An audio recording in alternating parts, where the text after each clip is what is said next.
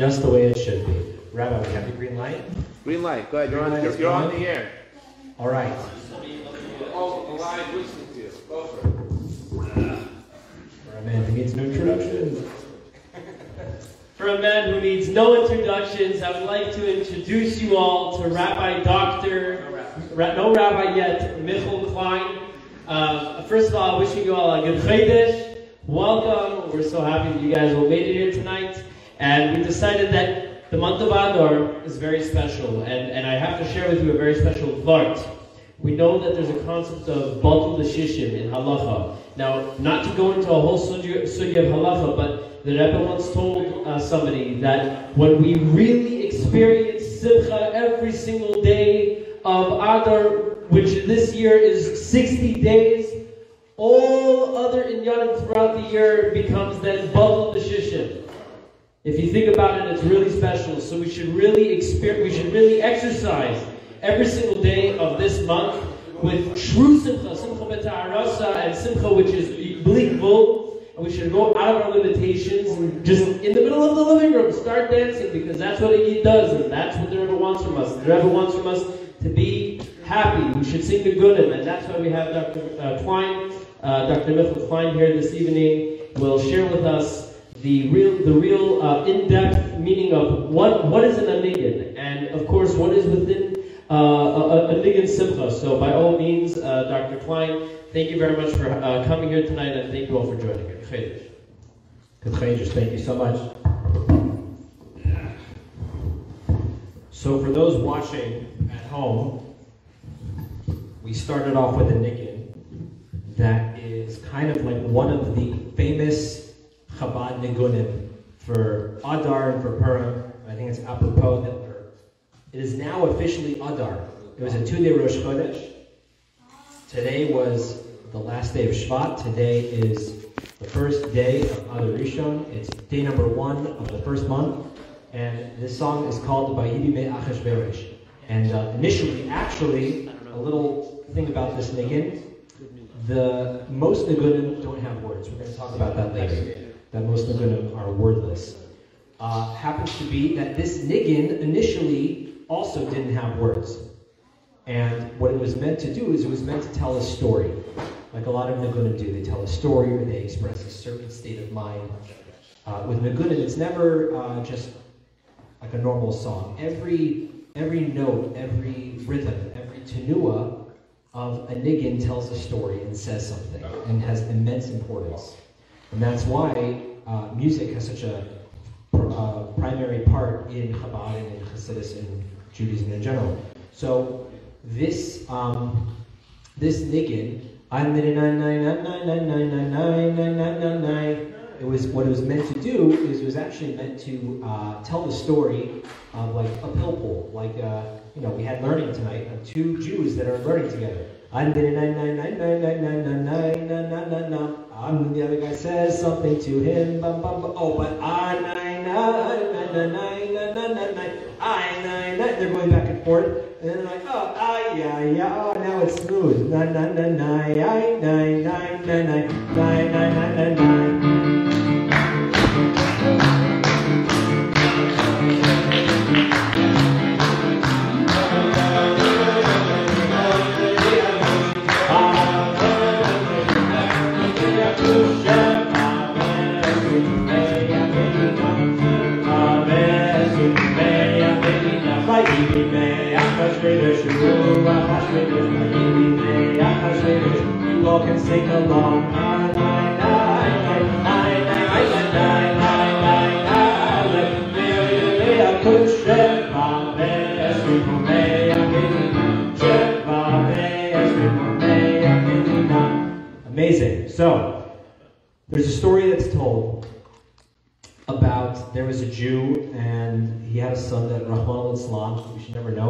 Was deathly ill.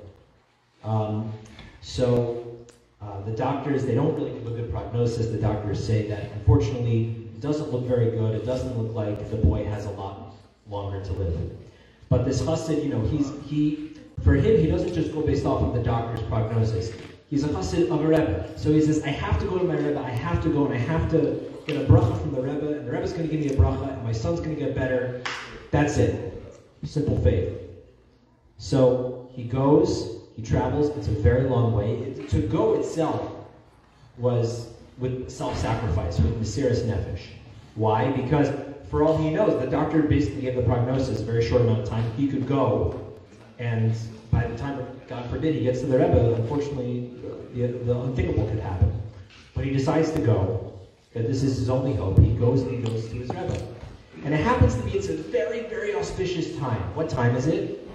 It's the very end of all of the holidays in Tishrei. You know, in Tishrei we have Rosh Hashanah, then we have Seres Tshuva, we have Yom Kippur, followed by Gatznomen, then we have Sukkot, and then we have all the days of Sukkot, and we have Hoshana Rabbah, and then we have Shmini Atzeres, and then Simchas Torah. And it happens to be he's going to go not just to go Stam and come back. He's leaving. He's going to get there on Erev Shmini Atzeres. He's going to get there, and he's going to have to stay there for a two-day yontif, and then do the travel to come back.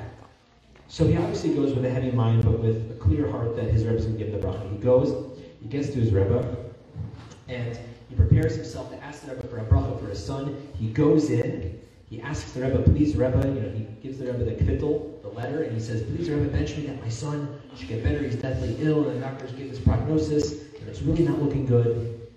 And the Rebbe, he puts his hands to his head, and he's thinking, and he's dominating, he's in deep debakus, and it looks like he's really, really davening to the Abishter.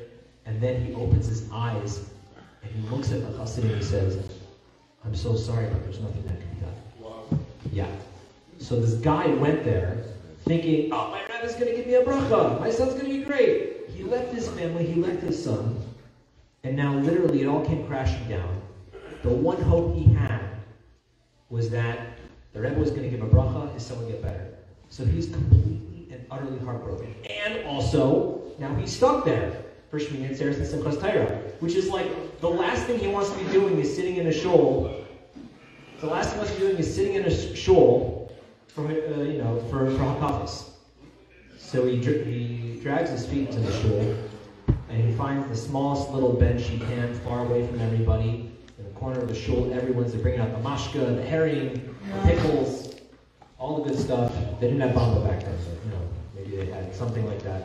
Olives, and he, they're all getting ready. They're all like singing, they're dancing, and this this guy, he's mamish broken heartbroken. He can't even cry. He's sitting there, and what happens? Everyone starts, you know, they're like, "Ah, today's Saladas, ki Hashem Elokeinu milvadai." And in his mind, he's not thinking, he's not thinking the, the nusach for Hakavas, he's thinking the nusach for E- milvadai. Like, he's really depressed, like, you know. And all of a sudden, this one guy, he says, Rabbi, come on, let's dance, let's dance, you know what. And he's like, oh my gosh, he like, he's so, he can't even move. He's so depressed. The guy says, come on, he pulls in his arms, like, it's what are you going to do? And then he can't. He's like, yeah, take some of this. So he takes some l'chaim.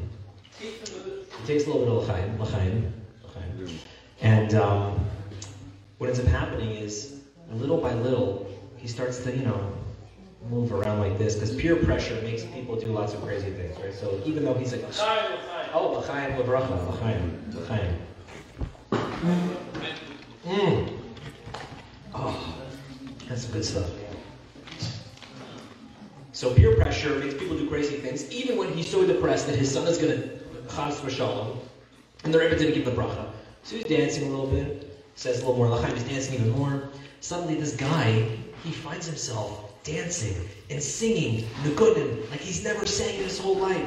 He's mamish, his, he's crying and he's laughing and he's experiencing heartbreak and simcha and he's just dancing till he can't feel his feet anymore. And like everyone is like, you, he was the guy that everybody was trying to schlep out, and now he's the one that everyone's like, man, this guy is out dancing me. This guy is like out singing me. This guy is like the cra- craziest. He's singing and dancing and saying l'chaim, and then he passes out right in the shul. So he wakes up and he has Shmini Atzeres and Simchas Torah, and then he leaves and he goes home expecting the worst. So he comes home and he sees there's light in the house and there's laughter. And he's like, what is going on here? And he sees the door open and his son runs out, Tati! And he runs up to it and he's like, he starts crying. He can't believe what's happening. He picks up his son, gives him a gigantic hug. his son is not only is his son not dead, God forbid, his son is thriving, alive. His son is full of so much life.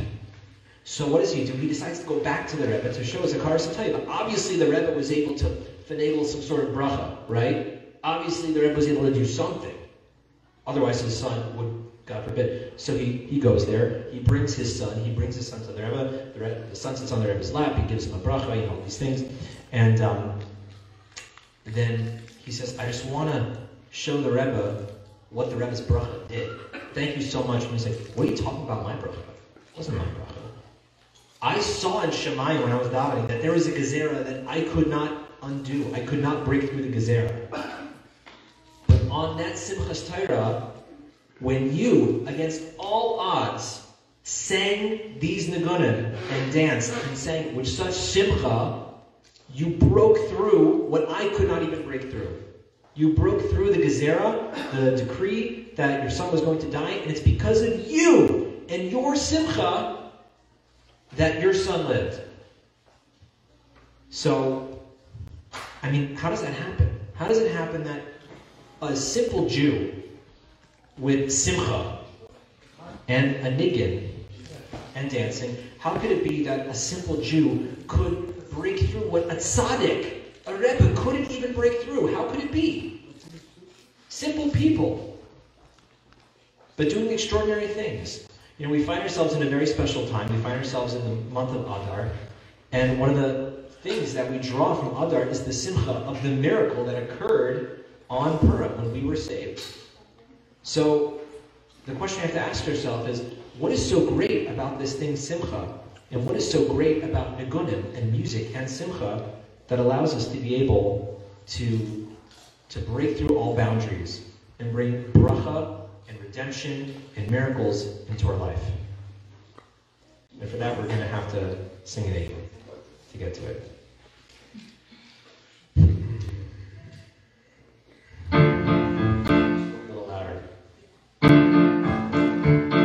Ah,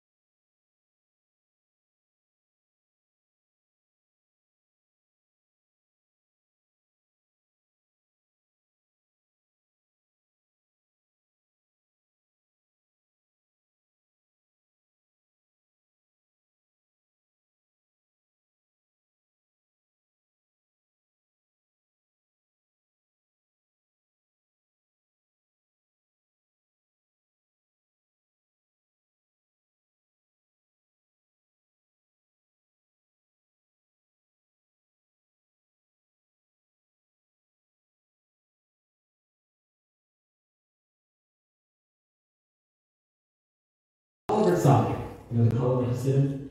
So the Tzaddik and Kaliver, the Kaliver Tzaddik, he was walking through the forest one day in Ukraine. And he hears the shepherd singing a song about a girl named Rose. And he's saying, you know, Rose, Rose. Basically saying, you know, like, um, I miss you, and the forest is so big. And the Kaliver Tzaddik is listening to the Ukrainian, you know, basically what the Ukrainian shepherd was singing is, this forest is so big, and my love is so far away. If the forest wasn't so big, my love would be close to me. Okay, it's nice, but what did, what did Kaliver Tzaddik do? He heard it and he perceived in it the nitzitz Eloki. He perceived the godly, soul, the godly spark. And what he did is he took the words and he replaced forest with gullus, and he replaced rose with shekhinah. And what he got was this. I don't remember the song. I, mean, I, I could fudge the song out. I don't really know. Fudge, Punch? Okay.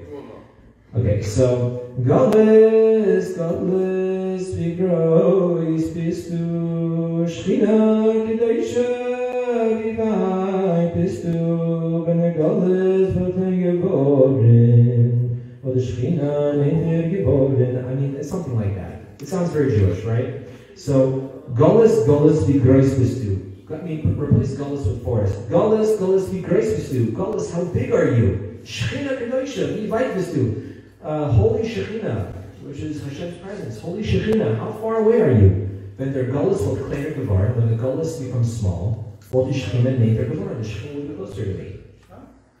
And what happened when he did this song? What did the Kaliver Tzaddik say? He said, I have purified the niggin and returned it to its holy source.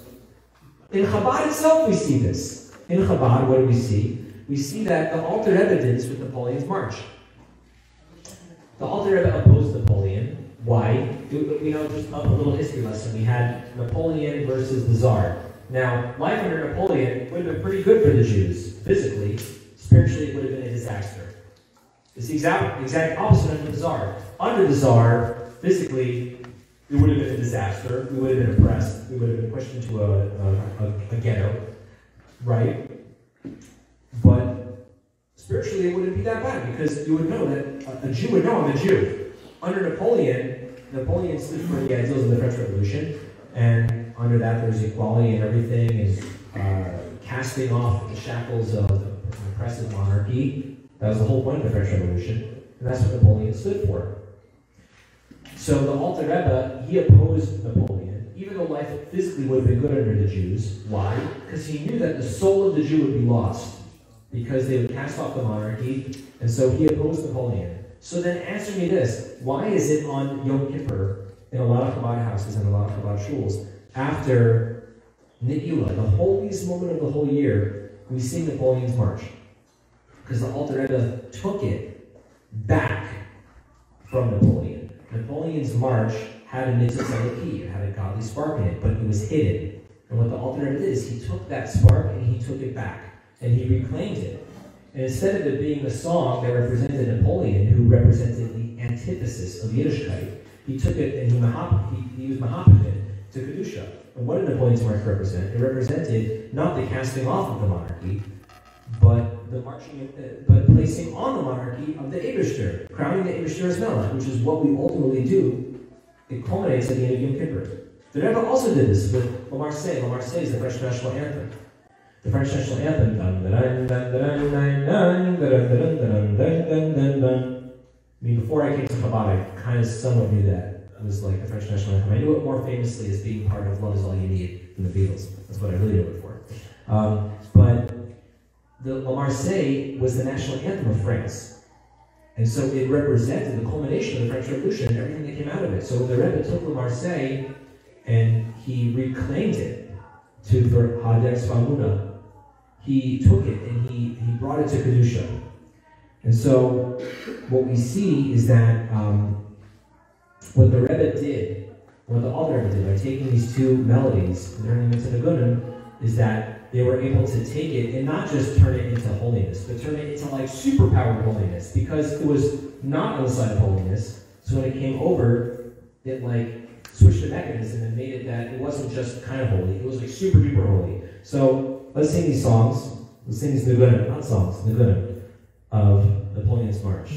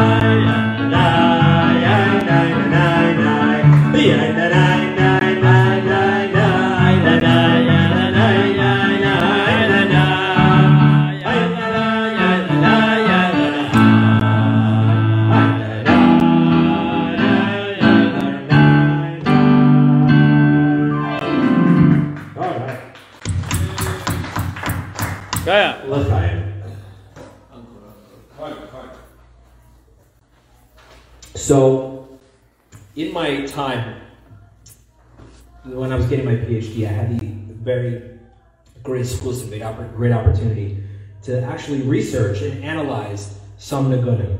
And I was able to see through a bracha of the Abishter how this idea of musical tikkun actually happens on like a compositional level. Meaning that a niggin that we know, a niggin, actually Rabbi Levin loves this niggin. I chose it because I know Rabbi Levin loves this niggin. He ah. asks me to sing it a lot. And I know he's going to find really good schmuck that we're about to do this. In my dissertation, I took a pretty well-known niggin that there's a story behind it. The story goes as follows. First of all. The story is like this.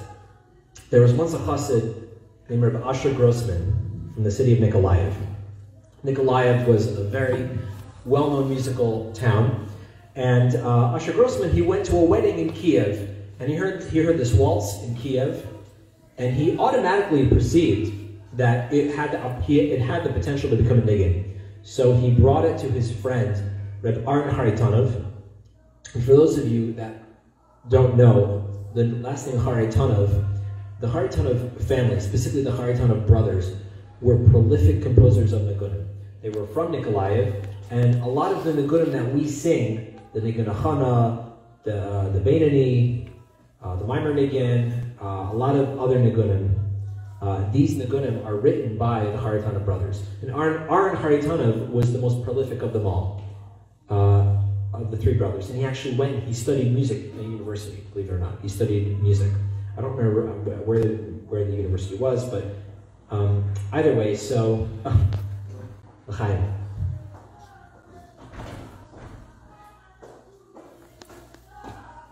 You're just in time.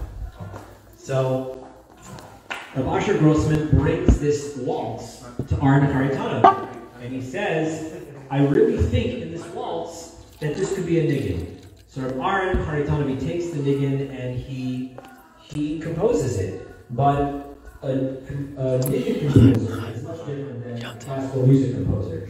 Classical music composer, he sits down and he uh, he has his piano and he has his whole thing and he figures out what to do with it.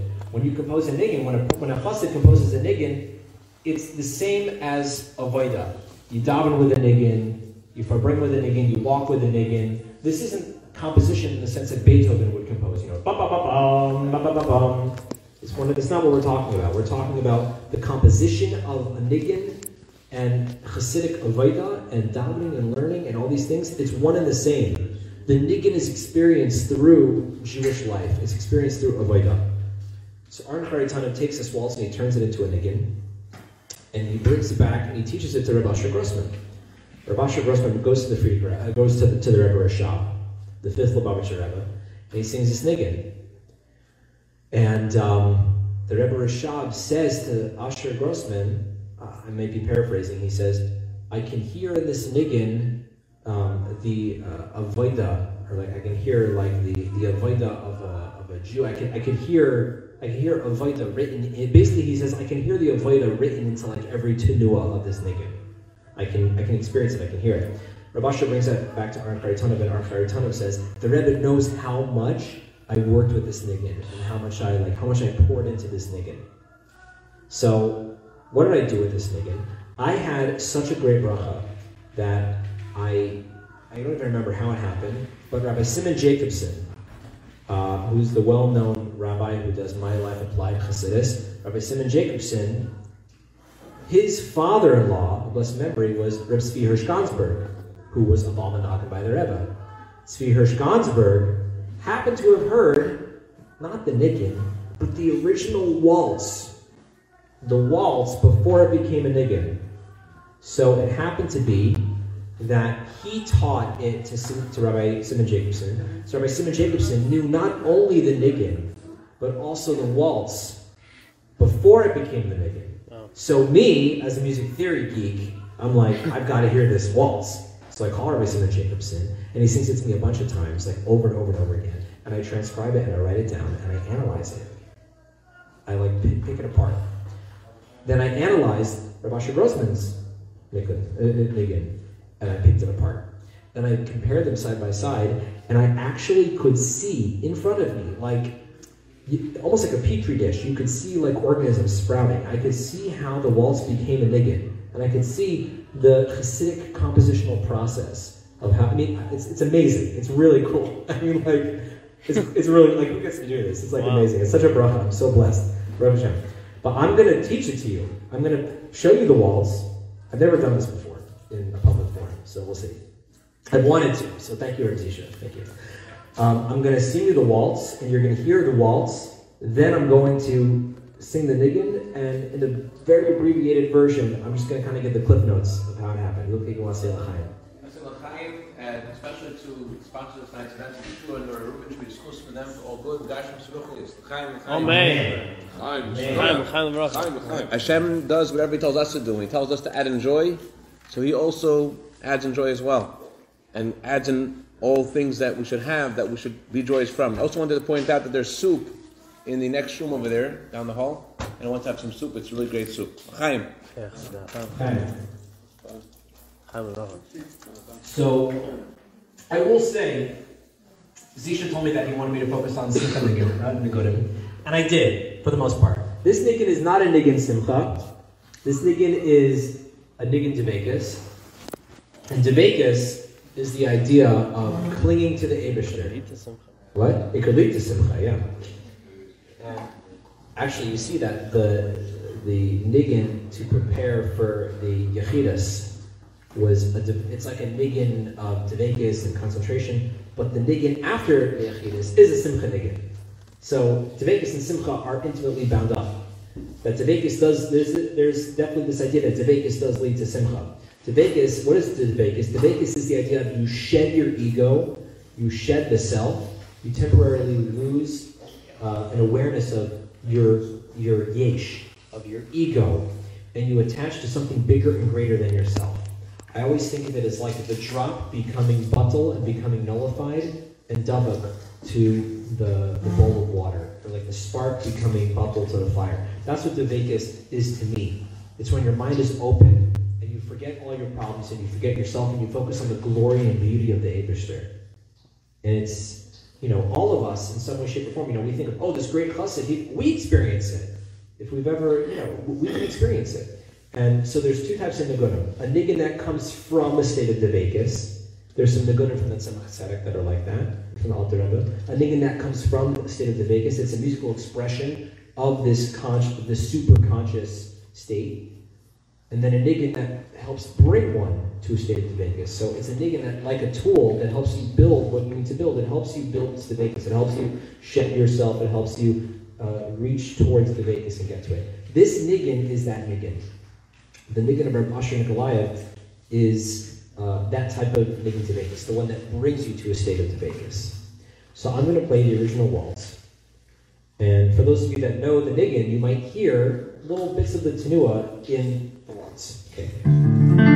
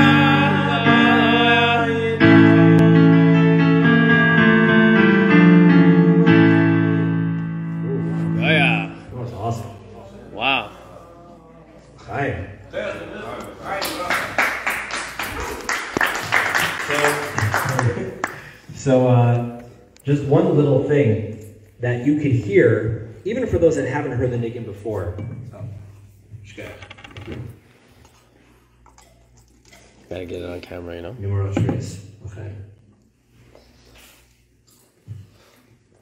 So for those of you that, even if you haven't heard the niggin before, you heard the waltz, you heard the niggin, you have what to compare. So first of all, um, that's the beginning of the waltz. What did Arnold Kreitzer do? He took that.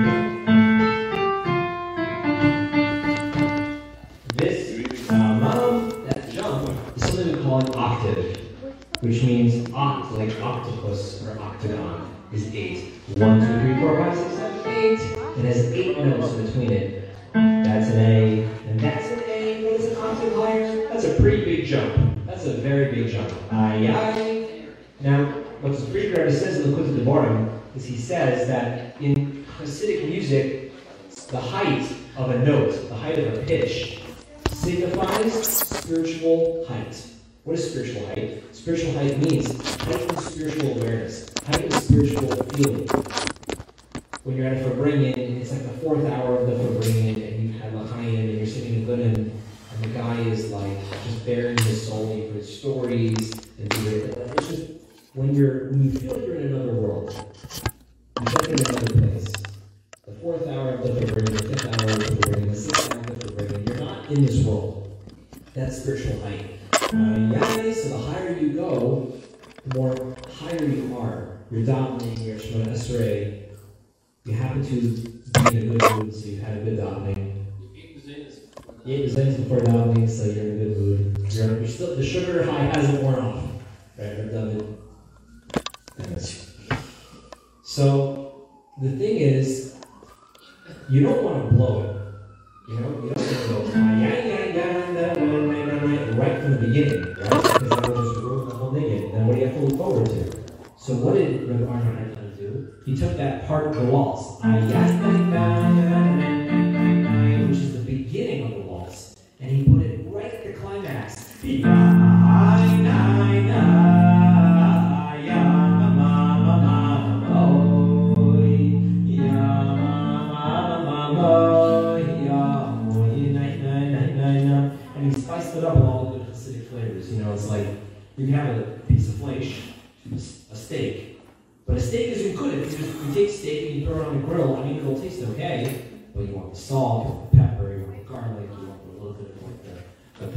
par Worcestershire sauce with that fish.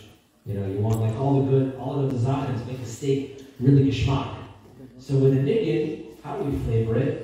With a little kvetch here, a little cracks there, a zexantol, like, ah, and I, and I, yeah. I think like, you wouldn't, if I were to write that down and notate it, I would be kind of like, it would be a little like nebbishy to like write like every tiny little note and like, is it this, is it that? It's part of the nusach, it's like the ornaments, it's it's the spice of the niggin, right? So he does ay ay ay ay, da, da, da, da, which is very part and very sterile, right? It's very sterile. It's like not at all Hasidic. The.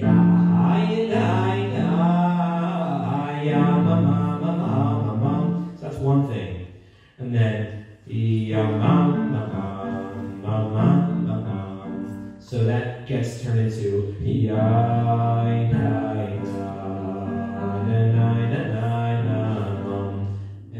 depth, that depth, you know, there's different flavors in music, different scales, different modes. We have this one.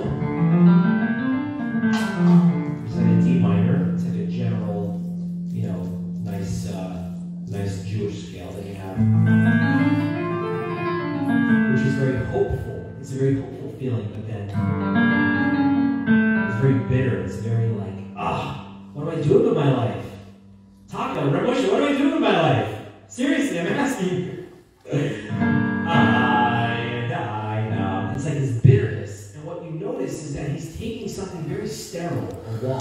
He's doing with it is he's turning it into uh, a total vehicle with which to ex- experience these these emotions of spiritual yearning and bitterness over how I could be so much more than what I am.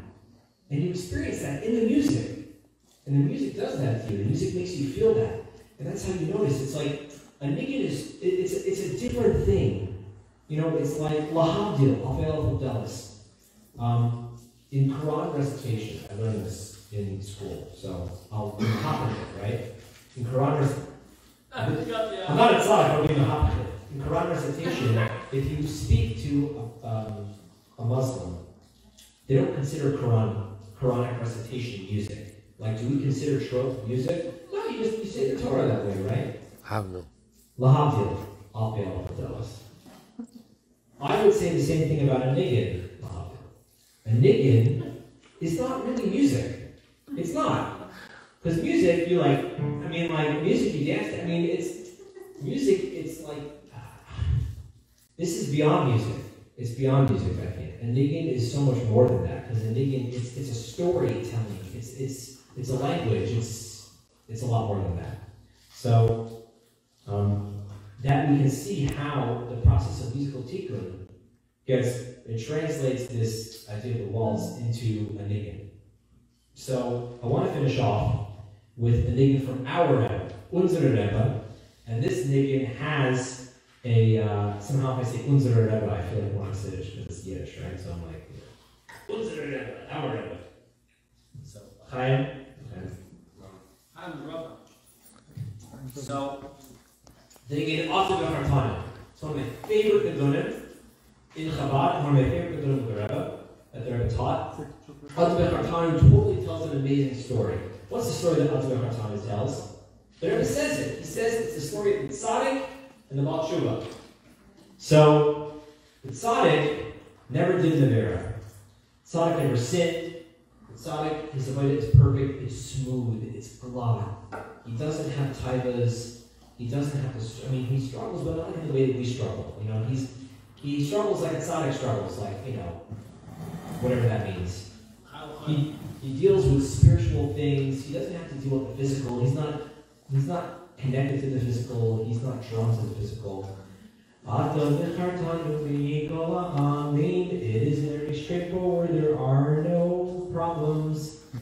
I don't have to deal with any issues like Taivas or Aval Hazeh. I don't have to deal with anything because I'm a tzaddik, right? Now that's basically what a tzaddik is like. The Baal Shuba, what's the Baal Shuba? He's like the exact opposite. The Baal Shuba, he's constantly going up and down. He's like, you know, he's a roller coaster. God bless him, Michael. And what אבל the מנכ"ל Rebbe is- מוכן is לראות אותך? interesting about this is כתבתי לך שכן. לא, תודה. the Rebbe's in I'm pretty זה- זה לא- זה לא יהיה.